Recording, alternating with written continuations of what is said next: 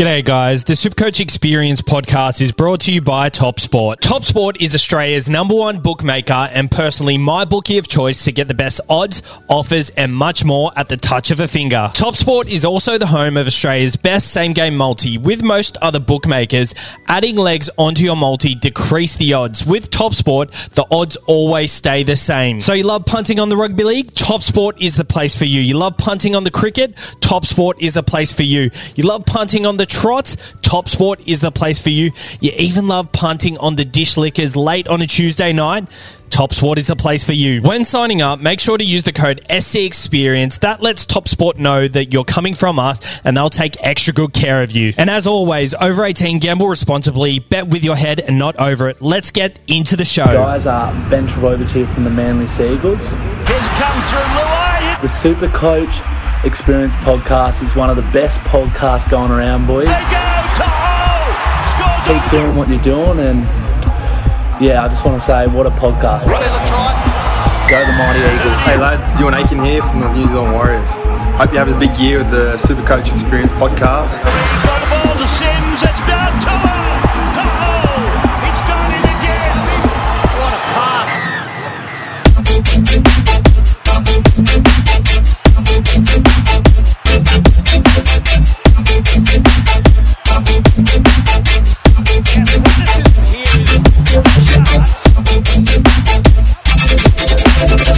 Over 210k followers over all platforms on social media.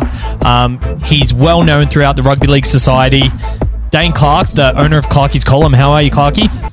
Yeah, good. Thanks, Brandon. Really excited to jump on today. I feel like you and I are, you know, we're, we're in pretty similar space. We both love sports content. We're at pretty similar stages in lives in terms of personal sort of stuff. So yeah, I'm, I'm really looking forward to tonight's chat. I am looking forward to it too. We, we have gone along similar paths, but differently, like very parallel to each other. Um, we both run pages. Um, I, I guess yourself, your your page has been going for a long time. You started up Clarky's column in 2015. Um, it started as NRL rumors and updates. When you were 17 years old, how did that come about? Yeah, I wish I had a cool story, but I really don't. I was just sort of always into footy. And at the time I saw on Facebook, every time I would want to click on for some footy news, no matter what page it was, it'd always say, um, you won't believe which player has just signed with the Roosters. Click here to find out. And I was sick of clicking there. So I just saw a gap in the market. I thought I'm young. um, I'm not too bad at writing. And so how I started the page was NRL rumors and updates was essentially that all the NRL rumors and updates. However, instead of clicking somewhere, I would just put a photo on Facebook and I would write my own little article on Facebook. And so um, it, it sort of just grew through that measure, I suppose. I wish I had a cooler story, but no, it was really just seeing a bit of a gap in the market. I was tired of sticking, uh, clicking on ads, sorry, myself. Um, and I just thought, let's just give it a go, see how it goes. I feel like I don't know this for sure, but am I right in saying that it kind of started as a meme page? Like that you posted a lot of memes on the page? Yeah, at first it didn't really have any direction because it was sort of just trialing the waters. What works? Do people want memes? Um, do people want um, you know in-depth articles? Do people want quick little articles so they can scroll and quickly get the stories? A lot of it was testing the waters, um, and I'm, I'm more than certain that if someone went back to the start of my Facebook page, there would be a ton of embarrassing posts there, or probably stuff that you know I'd probably be embarrassed to see myself. I guess you've got over 7,300 posts on your Instagram, so it'll take a while to get there. Um, you start, started as like that, and you're finding your feet a bit. What What do you think about like the pages that kind of went the other way and went the meme route? I know the NRL roast; they're quite successful in what they do. There have been pages who haven't been quite successful, like NRL memes. Yeah, right. Um, yeah, he got sued the shit out of him.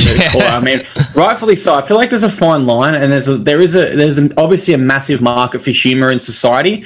But I think it's how you go about it, whether it's witty, whether it's funny, um, and then there's the other side of humor, which is um, not for everyone, certainly not for me, but it is for some people, which is sort of like more personal attacks and trolling and, and all of that sort of thing. And so, I think when it comes to footy content, if if you believe in yourself and you believe in your content, there's a market for it. Um, but it's just about you know what what sits right with you. Um, yes, you could get ten thousand likes because you do a funny meme about a player that's going to make him feel pretty bad about himself. If that makes you feel good at night when you go to sleep, then cool. Um, that that's your page, that's your prerogative. Go ahead. Um, but for me, it's it's more yeah. It did start with some memes, and there is a market for it. Um, but you know, you got to be really careful with um, and, and you got to you know weigh up your values. If you're okay with it, then sure, go ahead. Um, but I do like that. You know, it, it seems that that sort of behavior is more and more being called out on social media because the large majority of us do deem that sort of stuff inappropriate. Um, but yeah, it's it's all up to the owner of the page and whatever they feel comfortable with, I suppose. I guess the difference between now and when the NRL memes got shut down, uh, back then it was okay for things like that to happen, but I think the highlight of it were, actually happened over the weekend when Fox League posted um, a, a story about Corey Norman and people absolutely roasting him in the comments and by them posting it, it really seemed like they were supporting the roastings, and pretty much all of the people from YKTR they were all over it, and they they shut it down very quickly. And I guess that's just been the change in the last couple of years. So if you had have gone in the other direction, it it could have not ended that well for you. Yeah, most definitely. I mean, it's great to see. I mean, it's it's really it shows that the people we're the we're the ones that consume the content we're the ones that can you know put our um, hard-earned cash into the game and so we should have some sort of say and that's not to say that every individual will have a say but if enough people band together um, then there is obviously strength in numbers numbers um, in regards to this sort of stuff. That particular post by Fox League, there's just no room for that in society anymore. Like you said, a few years ago on a on a faceless page such as NRL memes, you could post whatever you wanted, and people are going to ha ha react it on Facebook, share it. You're going to get a lot of likes. Fox League tried to use that as their vehicle for traction. They thought if we put enough negative comments up on a photo of Corey Norman, more people are going to see that and react negatively because he's currently playing poor um, because it was posted while the game was still actually happening. Um, another incident I can think where they've done they they posted a photo of Cameron Munster um, holding his he's having a, he's, he's got a baby on the way so he was holding the pregnancy photos. Now they've not posted that for any other player. But I believe they've intentionally selected Cameron Munster because they know that the general sort of society around footy deems him as a grub. And so you went to some of the comments, man, and they were shocking, like, oh, the kid will be a grub. Oh, no doubt he's kicking in the womb. Like, you know, and again, I, I can see why some people might think that's funny, but it's just, it's all about, um, you know, what what do you feel comfortable with? If, if you really feel comfortable leaving that comment and that makes you feel good that, you know, you had a go at Cameron Munster's kid who's unborn and you got a few likes on Instagram, then cool. Um, but I think the real issue lies with Fox League and them, you know, sort of making it socially acceptable or encouraging people to leave those sort of uh, negative comments. And so that sort of behavior should always be called out for mine. Yeah, hundred percent, definitely. Um, I feel like in the past they've uh, uh, they've headed in a wrong direction direction themselves, and players like this, uh, I guess, when you're leaving a comment on someone's page, you're really not thinking they're going to see it, but most of the time, like if a post is directed at them, they're probably they've probably got a loved one looking looking through it, and I know they're pretty um, what's the word numb to it now, but uh, it could really affect them in the long term. Like Ash Taylor could have gone in another direction back when everyone was giving him drama, and I, I guess it's just yeah, really good to see that it's being uh, called out. Um, yeah, most definitely. It's one of those things. But if you take a step back from, before you actually press send and think, how would I feel if I read this on my page, which I think a lot of people don't do, eh, then obviously, you know, I think a lot of things could change. Do you feel like you get a lot less personal attacks because you've actually got a face to the name, uh, face to the page? In some ways, yes, but then it also makes the attacks more personal. Yeah. Um, e.g., if someone goes, "Hey, um, Fox League, you suck," they're talking to a million dollar corporation, and the person over there, that's probably um, a kid in uni, you know, taking over the social media as part of his training or something within the company. Um, whereas someone says, "Hey, Clarkie's rugby league column, you suck," then you know it, it's me. I am the brand. Like, yes, this is the logo, but the, the the brand is personal. It's me. I'm the one doing the content. It's it's generally my point of view, etc. And so, yeah, I would say it's less. But when it is, when there is an attack, it does feel more personal because you know the brand is me, so to say. Yeah. So I guess speaking about Fox League, I guess the direction for your page one day would have been to possibly go further and go into a role into Fox League. What is your goal in relation to that now? Yeah, I've really just dropped off. I, I, mean, it, it would have probably been what two years ago. I had my heart set. I want to be a journalist. I want to have Clarkie's column was meant to be um, where you'd get the newspaper on a Sunday, and the back page would be Clarkie's column with some rumors, some interesting stats, some cool stories throughout the week um, highlighting some personal success for players. You know, this player started up a business throughout the week. This player got married, and uh, it was meant to be sort of a feel good column where you'd read it and you'd start your, your, day well on a Sunday in the Sunday paper with all the awesome stories for the week. Um, that was always sort of my goal and vision of what I wanted Clarkie's column to be. And then I obviously wanted an online aspect of that where I would do all my journalism and reporting. Um, but it's just not really the path that I'm interested in anymore. I've tried for so many years to try to make a change and try to post positivity throughout my page. And it just feels for the large part that a lot of my energy and my time was wasted. Um, it's it's just so hard to. Like, it, we are starting to see it now. Yes, like the Corey Norman was a great example, but unfortunately for that one Corey Norman example, there's another 49 or 99 examples that'll let go.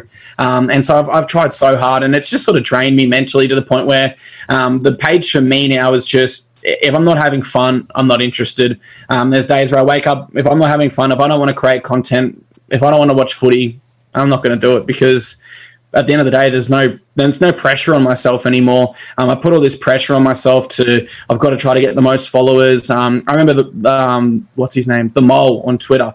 I think he has 150,000 followers for years. I watched that number.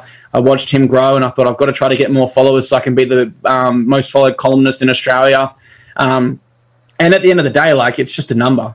Yeah. It's just a number. So uh, if I'm not having fun with the page now, man, then I'm not doing the page. It's as simple as that. Every single goal and aspiration related to being a columnist or a journalist or a reporter in rugby league is um, pretty much dead. It's more so just a side hobby now and just a fun project.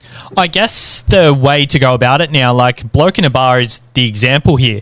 You can make an empire out of just one person.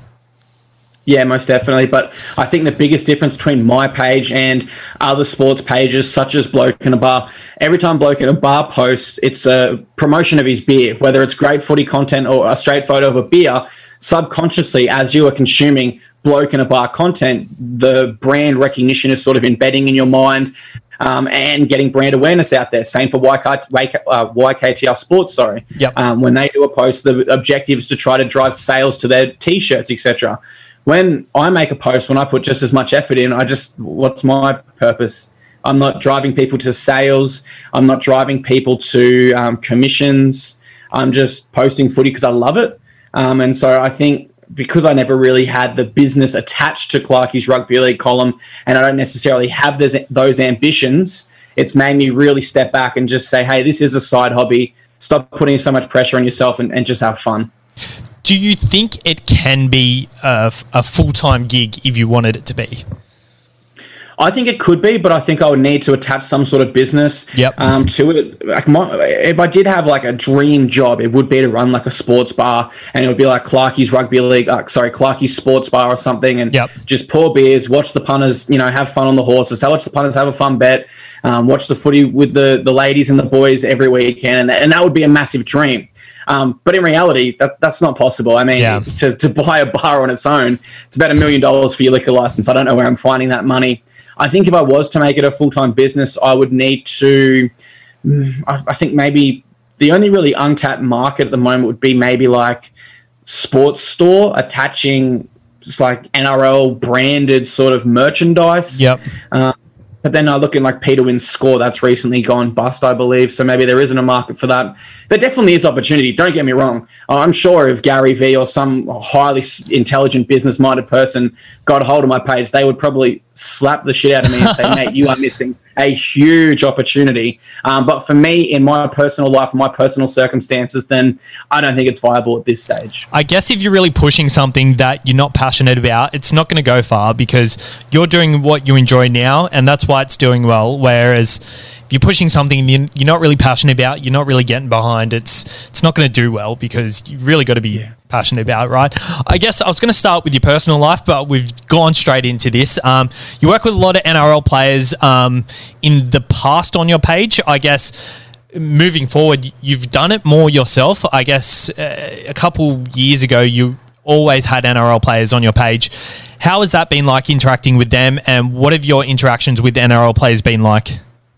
Oh, it's really cool because when I was a kid, I was the person that would wait hours after a game for a photo or an autograph. Um, and so to be able to talk to NRL players daily now, um, I think a lot of people see um, the amount of followers on an Instagram page such as mine and think, oh, you know, but you strip back the layers of Clarkie's rugby league column, and the person that actually runs that page is the biggest footy fan you've ever seen. Um, I mean, if, if anyone's listening to this and they go to my personal Instagram, you will see um, my old walls were quite literally covered with signed photos that I'd quite literally waited. I'm going to guess anywhere between 10 weeks of my life um, in time waited. I waited six to eight hours for a Cameron Smith signature once.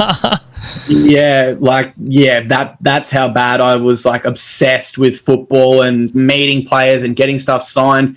Um, and so to talk to players and have them on my page, a brand um, of my my personal self was such a cool feeling.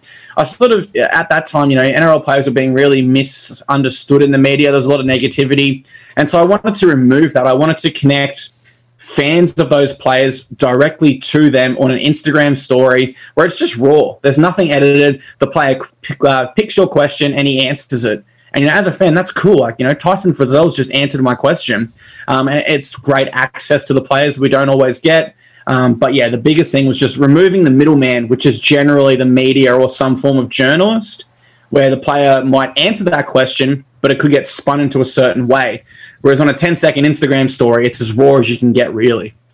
I guess with the NRL players, there's the middleman is being taken out a lot more these days. They've got they've got the YKTRs, the bloke in the bars, and everyone's just posting themselves, being very raw themselves. Don't you reckon? Oh, definitely. Like if I was a player now and there was lies about me in the media, I'm making a post right away. like they have so much power on their social media that I don't think a lot of players realize. Yep. Um, and mainly that power is just to get the truth out there, or at least, if not the truth, get your perspective out there. Um, you know, they always say that the truth usually lies in the middle of two stories, and so you know, in the rugby league world, quite quite often we're only getting the one side we're only getting the media's perspective and the media side. And I think that's really unfair. And so if I was a player, um, let's go Clint Gutherson example. Um, you know, he wants a million dollars. If that's not true, and I don't know if it's true or not, but if it's not true, and I'm Clint Gutherson, I'm opening up notes on my phone and I'm writing a quick little few paragraphs in there. Hey guys, not true. Committed for the rest of the year. Looking to negotiate after the year. Um, hopefully, I can remain with the Eels. You upload that, and that takes all the power out of the media's hands um, because then the media can't go and twist their own narrative because the narrative is there for people to see.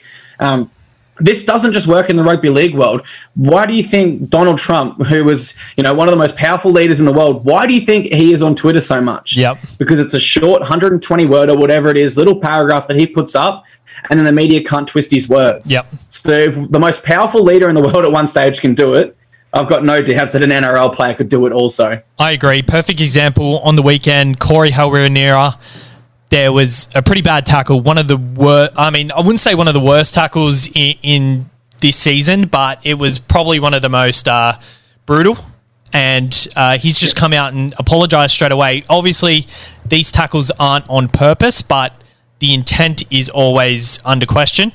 And the fact that he got to post straight to his fans, straight to the media, and Jahrome Hughes replied, that was just so good to see that the fact that like he was out cold. You want to see these players forgiving of people just playing the game.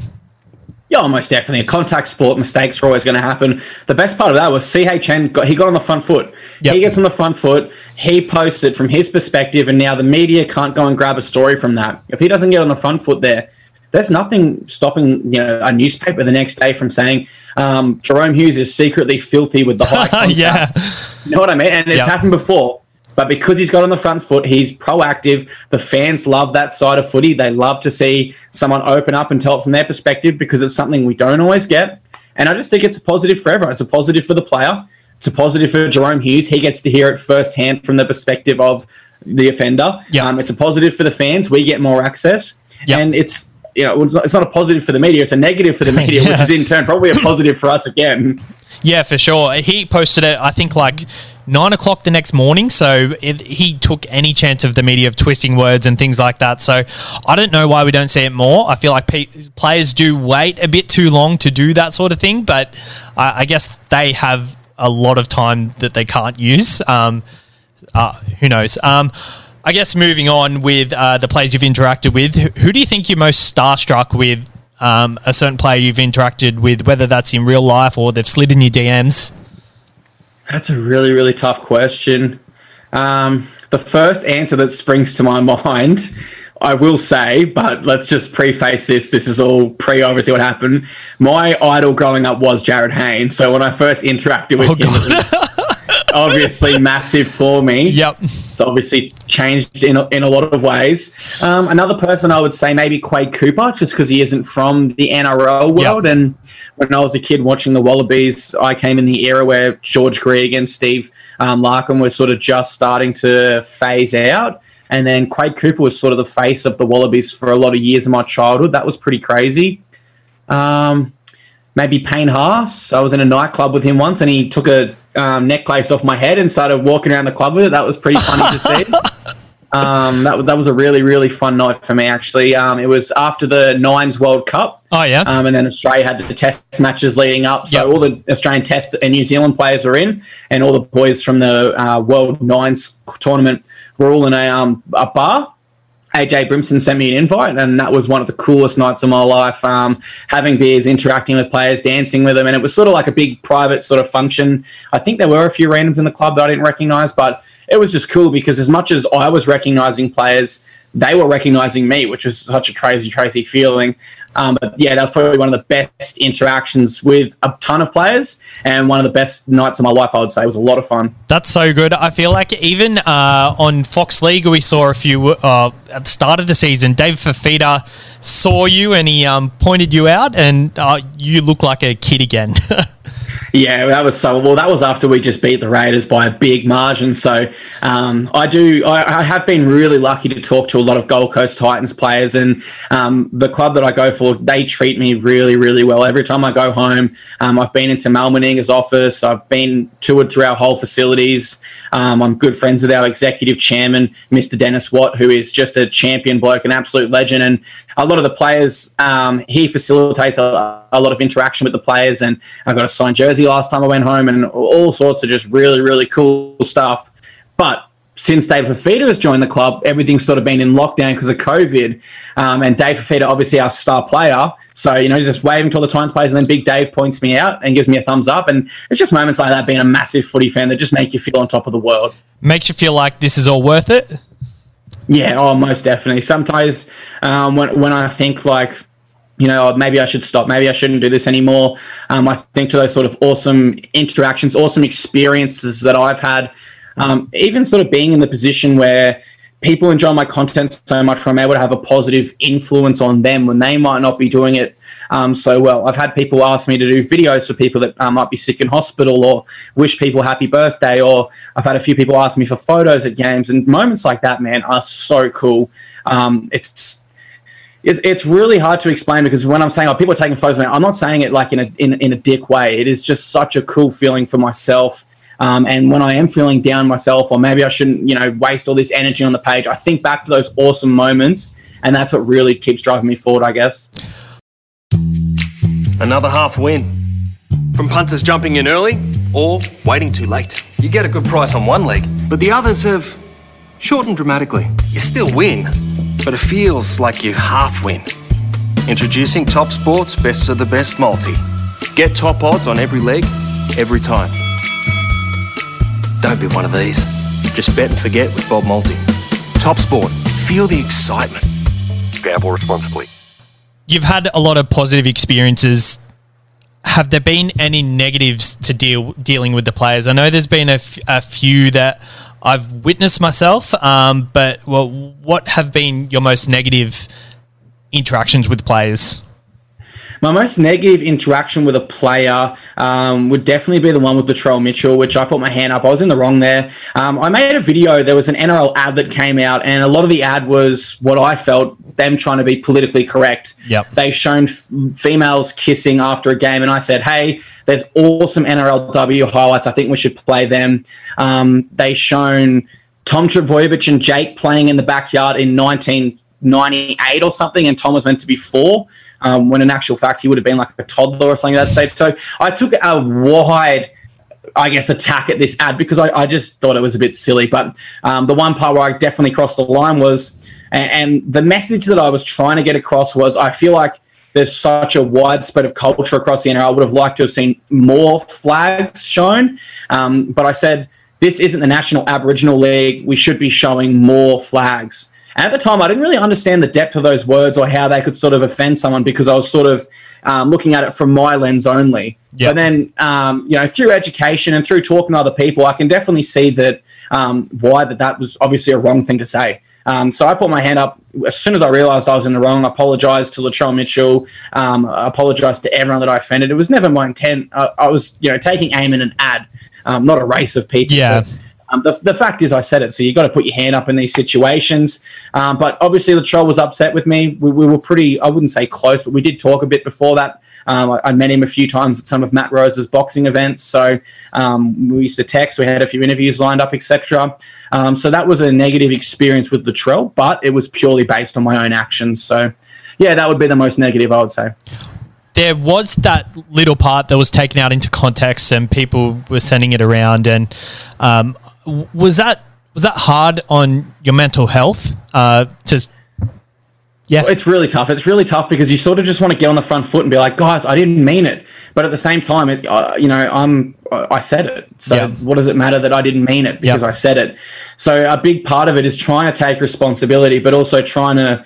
Um, I guess you know, take the burden and the uh, criticism of everyone all at once. Um, yes, it was very tough, but at the end of the day, I sort of never sat there and felt sorry for myself because I said it. I chose to upload that. I chose to put myself in the situation, um, which I didn't mean. But again, every single action leading up to that was a decision by me, albeit a very poor one. You know, I agree with what you were saying, um, but obviously there's a lesson learned from this. Uh, there's certain things you've got to articulate your words and I guess be a bit smarter about it. Um, Yep. But since then, uh, you and Latrell have uh, mended. Yeah, we've spoken a lot of times, and I still every time I speak to him, um, I would have spoke to him probably what six months ago, and I, I just reiterated like, "Hey, man, that is one of the worst mistakes of my life." Yep. I still think about it every day. I- I'm, I'm so sorry for what I said. Um, it, it just it, it doesn't make me feel good inside when I think about what I said. Um, it's one of those things I, I really want to move on from, but I, Yeah. I still think about it because it was just such a bad mistake Yep. uh, like you said, if there is a silver lining in all of it, it is to articulate your messages carefully, uh, particularly when you're talking around sensitive topics. Um, and in this instance, I learned a ton from my mistake there. And I guess this just proves why Latrell is such a good role model for that community. He he has changed it. Like I, I guess if he hadn't called you out on it, you may have not thought twice about, or, or someone else spot might on. someone else might have uh, gone on and done it like a rugby league roast or something, or someone else big, and it could have been worse. Like a- at least he is making awareness and just making people think about their words because. Yeah, sometimes words can hurt even if you don't mean them.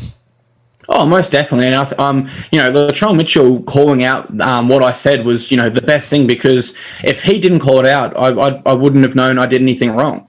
Uh, I would have thought that, you know, that that's a normal thing and a fine thing to say, which it's not. Um, which I now realize, and it's great that he was able to call me out. And like you said, he is so fantastic for the Indigenous community and the fantastic role model that he is in and away from football. He does so much. Um, if you go on Instagram, if anyone listening, hashtag NRL feel good. There are so many magnificent stories that Latrell is a part of. Um, and one thing I can say about Latrell was when I did reach out to apologise, he said, um, like he pretty much straight away said, mate, I, I forgive you from the start. Um, I don't hold grudges against anyone. I just want to hold people accountable. And I just thought that was such a mature response particularly for I guess what was said by me um, and how he could have, you know, obviously been a lot more hostile or angry towards me for what was said. Makes you feel really sorry for him because I've heard some interviews with him and he's.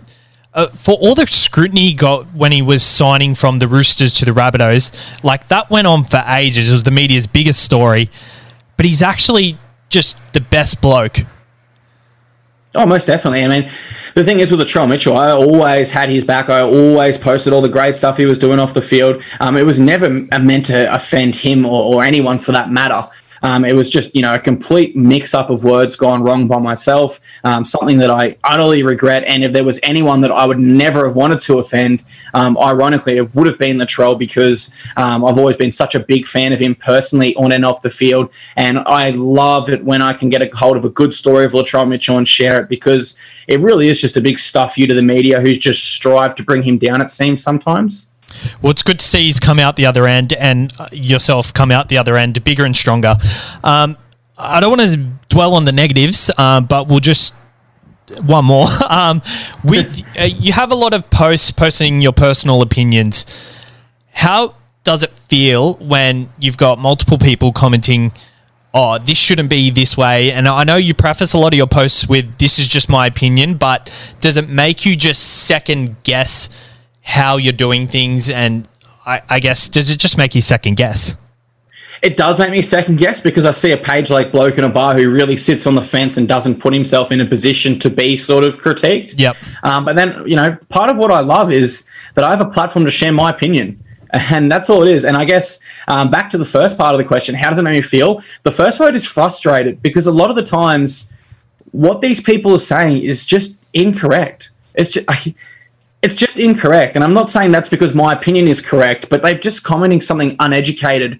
Um, example A I have David Fifita in my form team of the year at the moment at back row. Um, I believe I have him with Isaiah Papali'i there. Now, people were saying that um, Haumole Olakau'atu from the Manly Sea Eagles. Did I say that correctly? I hope I did. Uh, but they were saying Olaka- that, there you go. Yeah, it's probably easier if you scream it in a highlight. So people were genuinely arguing after he had one good game that that I'm so dumb and that David should Yeah. never be there and that and that he should be there. And I and I said, hold on, David Fifita leads the NRL for all forwards in tries, Yep. line breaks, tackle breaks. He's the first forward since Steve Menzies to score two hat tricks in a year. So frustration is probably the key word because I, I can't reply that to like 100 people. I've just sort of just got to look at their comment and go, okay, I disagree and just move on. So yeah, frustrated is definitely the best term to describe it. I guess David Fifita at the start of the year, he was every media platform was on his on on him. They were just every second post was about him.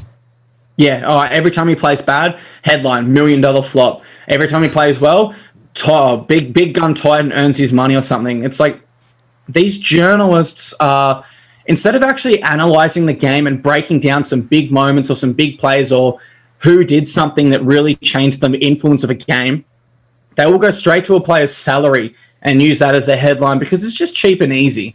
Um, which I think is disappointing. I think there definitely is a lot of room for growth in terms of how our game is covered by the media. Yep. Um, and I think getting the obsession with players' salaries out of general headlines and, and articles after every game would be a really good starting point. I think I've always said to my mates like their, their salaries that wasn't their decision. It was the club's decision to sign them. So like good on them. Why wouldn't you want to sign for as much money as you can get? Well, the way I look at it, if I work at Woolworths and Coles comes to me and says, "Hey, man, we want to sign you in a four-year deal for double the money," why would you not do it? Yeah, exactly. Like, exactly. you- it's, it's just a, a, a lot of us have families or friends or loved ones we want to take care of. So why would if our manager puts us in a position to earn more money and a club is willing to offer it? Why would anyone in their right mind turn around and go, you know what? I actually think I'm only worth 300k, and I'm probably only worth two years. So if, yeah, well, let's let's just renegotiate that. it doesn't make sense. Let's stick it? with that. Yeah. Um, I guess back to your personal opinion on things. Um, I saw the other day you posted the NYC team of 2010, I think, and someone commented, "Oh, someone else should have been there." And uh, like, how does that feel when it's clearly not your opinion, but then someone is trying to adjust something that's happened in the past already? Yes, this happens a fair bit as well. I'll post um, something like the top 20 line breaks, and it's purely based on stats. And I will articulate this in the post and I'll articulate it on the photo. And people will still comment, You don't know anything. This guy should be higher. But it's like, come on, man. I'm happy to argue opinions, but I, what I can't argue is stats and facts. Um, so that is a line I've been using more. Happy to happy to debate opinions, but not going to waste my time debating facts or stats. So yeah, um, frustrating again. Um, but ju- it just goes back to the another reason why I stopped writing such long format um, articles because people just don't want to read these days. Yeah. People just want to scroll, see everything they need to know on a little photo on Instagram. Yep. Because most people aren't even reading my captions these days. So um, for my around the league posts, which is the daily sort of recap post, I'm just copy pasting the same thing there now. There's no point me coming up with anything creative there. It gets the exact same engagement, Yep. likes, comments, shares, whether I do or don't. For the fact people are, well, not people, everyone really. It, we are a lazy society. Where, Yep. You know, it- whatever whatever makes life easier for us is what we want. Um, and so if someone can save 10 seconds not reading a caption on Instagram, they want it. If someone can save five minutes every morning with an automatic coffee machine, they want it, Yep. etc., etc. I think that's a really good format. Your around the league uh, posts. They, um, I always quite enjoy them because I'm not clicking on the NRL articles to read a whole article. Um, you want the summary. That's all you want. So, Oh, um, definitely. And then it's one of those things that no one else is really doing it. It's Yeah. one of those things that sort of has separated my page from a lot of others. It's not as if I'm breaking some magnificent news every day. I'm just working hard. Um, Yep. You know, it's not easy after an eight hour day to come, click on every rugby league website, read every rugby league article, and summarize the key bits into, you know, an Instagram post Yep. that's 10 slides. It's not easy to do. It is a lot of hard work, um, but it's one of those things I'm willing to put the hard work in. And I know that a lot of people do enjoy um, getting an update on everything in the one spot.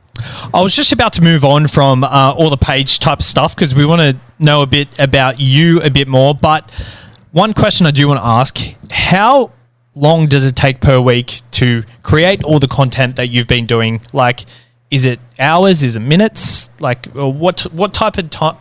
What type of time are you spending on these sorts of posts? It really varies. Uh, but for a general rule of thumb, my day will look like I'll get to work at maybe 7.30 to 8.30. I'll work till 4ish. Um, sometimes I'll have some appointments or whatever after work. I'll come home from 4 till 4.30 and I'll sort of hang out with my daughter for a little bit, um, see my partner for half an hour, catch up on their day. And then I'll come right in here uh, and I'll probably work till about 7.30, 7ish. Then I'll have a quick 15 minute break for dinner, and then I'll come back here generally till about 8:30 to 9:30, and then try to go to bed. Um, so some days it can be yeah, literally around five hours. I think if I'm lucky, I can probably get away with two hours. Um, but yeah, somewhere between those sort of time frames, then it's, it's a very very busy schedule. That is nuts. Uh, I guess you just mentioned you had a daughter. You've got a daughter. How's how's that? How's being a dad? I, I my wife is 38 weeks pregnant today, so this will be my last podcast for a while. so I've, Yeah. h- how's that been? Oh man, it's one of those things. Like it, it's so hard to put into words. It's just such a surreal feeling, and obviously you're going to experience it soon, man. And I, I remember leading up to talking to some of my older friends. So I've got a kid on the way, and they'd all say, "Oh, good luck," or "You're not going to get any sleep." But it's such a small component of it that it doesn't really matter. Yeah. Um, you know, you, you might miss an hour's sleep overnight because your child wakes up a few times, but then the next morning they're going to wake up. You're going to get to hold them. They're going to smile or do something cute, and it's just going to it's going to make your day before your day's even started, man. So um, one thing was uh, that was probably my biggest takeaway. A lot of people were so negative towards it, like, "Oh man, you're not going to get any sleep or have fun," and oh, it's it's just awesome. Like it, there's yes, it is challenging at times, but for the most part, man, like the good, without a doubt, one thousand and one million percent overrides the bad.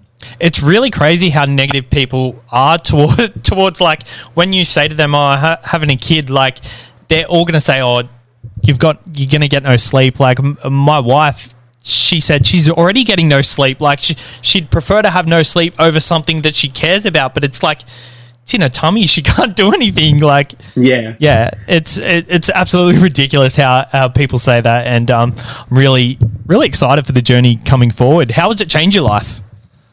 Oh, it changes your life massively. So it changes your perspective and your outlook on everything. Sort of everything that you do, it, it's sort of for them, so to say. Yeah. Um, like, I, I, you know, but before you have a kid, your mindset is always your partner or yourself and growth and growing your assets or whatever it is that your guys' goals are. But then that, what changes is your relationship with your partner and your life and the fact that both of your goals and ambitions 1000% combined together um, and that, that you you are both just solely focused on this one person, um, you know, for the whole period of them growing up. So your whole perspective on sort of everything um, changes. You know, you can be having a long day at work, but then you know that you get to see your kid when you get home, and then the day seems to go faster. Or you know, you might make five thousand dollars for the week, and previously you might have thought, oh, I can get cool new shoes or new Xbox or whatever. Now I think like, wow, I can't wait to, you know, I go to Costco now and instead of looking at all stuff for me, I go into the kids section, man. I start looking at all the cool stuff. I can't wait to buy Isla. So it just changes your whole outlook and perspective in, in such a positive way. How did you meet your partner? In the Navy. So we were both um, communicators in the Navy. Um, Tara probably joined a year after me. Um, I came back from a deployment in Darwin and was working at a communications center here, um, and she was here also. Um, I got out of another long term relationship. I was probably with my ex for, let's say, maybe like uh, two years. Mm-hmm. Um, I was always friends with Tara in that time. And so, in that sort of next year after I'd broken up with my ex, Tara and I started hanging out more and seeing each other more. And it just sort of grew from there. Very good. Uh, something I didn't know about you, and a, a, lot of people probably wouldn't know about you either. So, um, very good to hear that sort of story. Um, how was your childhood? I, we're going very backwards here, but that's okay. How was your childhood, and how did you get into footy and sport? Did you play any sports?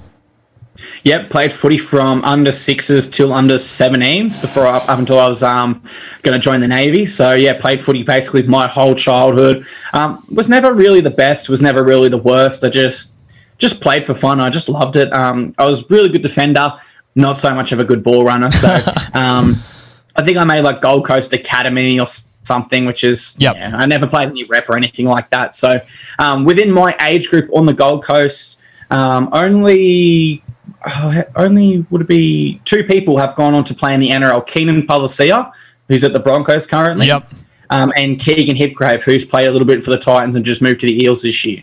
So yep. when you think about it, man, like it's the cream of the crop that are making the NRL. There were thousands of kids that I versed throughout my childhood under six to 17. Yep. Only two of them made the NRL. Yep. It's crazy when you look at it that way. And they're not even well known names throughout throughout uh, yes. the NRL yet. So from what uh, is making it through when you're versing them, there's they're still making hurdles and things like that. Um, moving on, uh, what, uh, what position did you play? Oh, so when I was younger, I played a little bit of five eighth.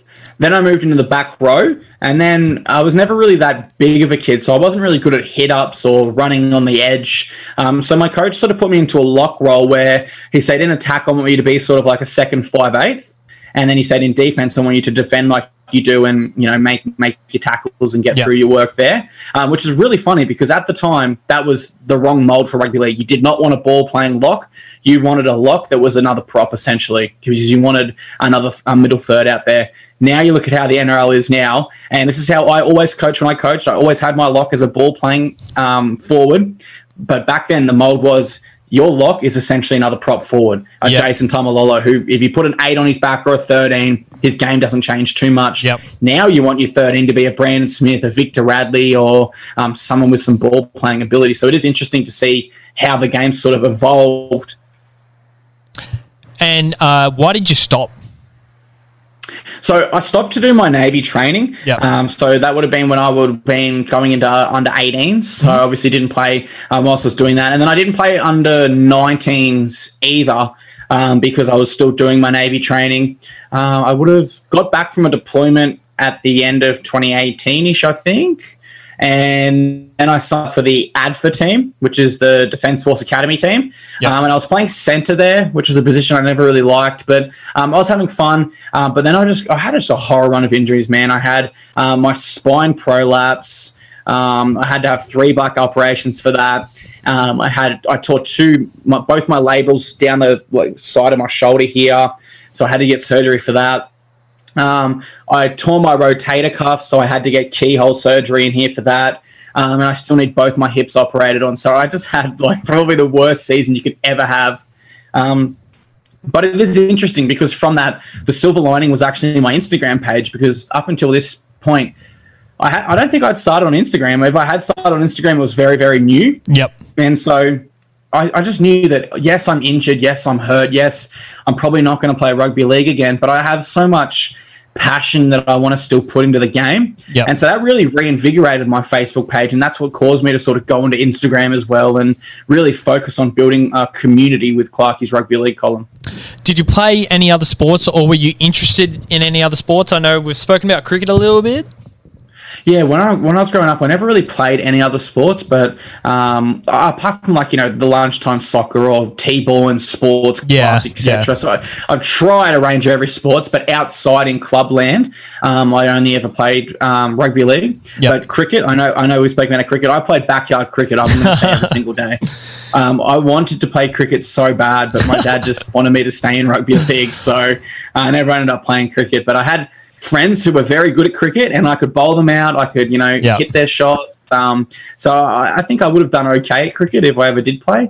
Um, but yeah, I, I do love cricket as well. I, I basically love any sport. I think Yeah. any sport can be entertaining to watch or play. Yep, I agree. Uh, who's your favourite cricketer and NRL player? Uh, favorite cricketer, I'd probably say Marnus because he plays Marnus. for the Brisbane Heat. Yep. So I go for in T20. Yep. Um, and then obviously he's great for Australia there as well. And as far as NRL goes, I'm probably going to pick AJ Brimson from the Titans. Yep. He's sort of been my favorite since he debuted. I just love the amount of energy he brings to the team. He just seems to be everywhere. He just pops up and just plays footy and he just always gives 100%. It's hard not to love that. And who's going to win the Dally M medal this year? Oh, well, Tom Trbojevic looks to be out for the next week or two. Do you think he's banked enough? Is he is he ahead? He's surely ahead, right? Well, how many games have Manly won with him? Because He's he, he, he- surely he's won three points the majority of those. he's played 13 games. I think he played Penrith for one of them. He Yep. played Melbourne for another. I think he may have polled one point last week. Four line break. I would have said he got three points last You week. reckon? He only get one. Oh, well, Well, well, still- we don't know. We don't know.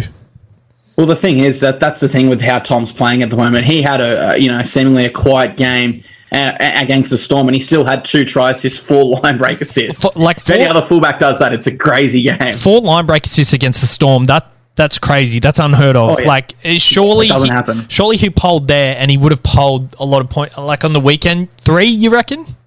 Yeah, this weekend three for sure. I think he had like four try assists again. Yep. if I, if I had to say, if I had to make my top three prediction, I'm going to say Tom Trbojevic is my first choice. Yep. Nathan Cleary will be my second choice. Yep. And my third, Smokey, probably Cody Walker. I think he's Yep. probably won three points in the last couple games there for the Bunnies. I was speaking about that today with some mates, and Cody Walker is a really good shout. He's in a really hot team, and he's constantly got his hands on the ball. One, I, I want to bring to your attention do you possibly think Nicho Hynes, if the ball went his way, is a chance, as, uh, maybe not to win it, but to surprise people like kind of like Clint Gutherson did last year? I think Nicho Hynes could probably be within the top seven ish area. Yep. Um, well, look, he, he's still second in the NRL for try assists and line break assists. So his rise has been incredible. Um, it, also depends as to whether they start playing Ryan Papenhuyzen in the starting role Yeah. again, because that would virtually eliminate his chance of picking up a few more points Yep. towards the end of the year. But I I would say, yeah, he should be within the top 10. Top seven, I could see. I think top five might be pushing it. Yeah. Um, just for the fact that in this Melbourne Storm team, there are so many stars that might be stealing his points, so Yep. to say. E.g., he might have three tries this, but then Reimis Smith might have three tries. Munster might have had a really great kicking game. Brandon Smith might have had amazing scoots. There's a lot more opportunity, I feel, for the Melbourne team for other players to take his points because they're so level across the board, as opposed to somewhere like Bunnies where Cody Walker is just so integral to everything they do. Yep, I agree. Do you think the Dally M system needs a revamp though? Um, c- Oh, yeah. because uh, what what do you think the best solution is? The best solution is hiring a professional panel of ex players mixed with journalists, mixed with people that have been in and around the game, maybe former coaches, for a large portion where they can um, form a pretty good opinion. Now, I understand why this won't happen because financially it's a nightmare for the NRL, but every single player needs to be rated zero to 10 every week. Yep. And they need to come up with some sort of metric or formula as to what does meters matter, what do tackle breaks matter, what do missed tackles matter, what do errors matter, etc. And then they didn't mix that with the opinions of professionals who, if they've got to go back and rewatch the game, go back and rewatch the game. the only way for us to accurately get the Dally M medal every single year is that. Uh, unfortunately, it's a nightmare for the NRL to organise, and it's a nightmare finan- financially. So we won't see it. And I, I do think, look, for the most part, the correct player does win the Dally M medal, probably Yep. nine times out of ten. It was just in the case of last year where yes, Jack White was great, but Nathan Cleary was better. Yes, Jack White won, but how did Clint Gutherson not get any points in the final round when he came up with the try-saving tackle and had two try assists? Yep. If he just got one point, he would have been equal, I believe. Um, and so there are obviously some inconsistencies across the current Dally M system, but I do believe for the most part we do get the correct winner still. I do think I think possibly the judges are to blame as well. I feel like they're choosing the wrong players. Like the big names are always getting the points. Um, in 2018, Roger Tuivasa-Sheck got it. He was one of the better players, but I, I feel like Damien Cook was the, the Damien Cook and James Tedesco were better players in 2018.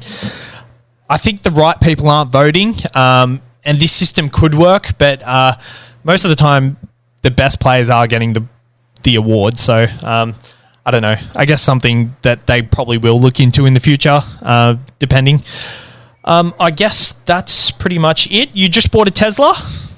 Yeah, 2021 long range model. Yeah. Yep. I just um, Real- real- I, I saw you driving the other day, and uh, I I just recorded it. I'll just bring up the audio now.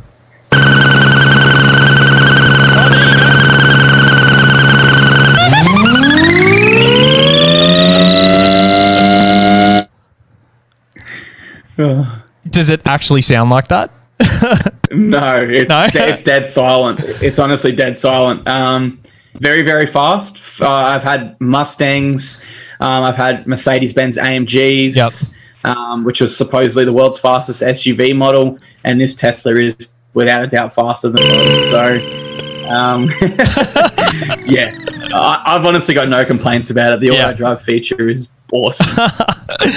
Well, it's it, it really good chat with you, Clarkey. I'm glad I got to speak to you and talk about your personal life. And uh, I mean, there was a lot of footy in there, but um, it's, it's what everyone is here for, listening. Uh, so thank you so much for coming on, and uh, good luck for the rest of the year and for the however long you do this for.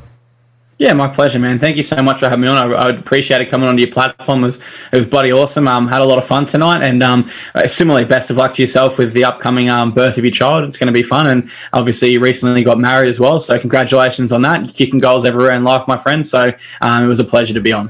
Thank you. Very happy. And uh, y- yourself to kicking goals. And what else can we ask for?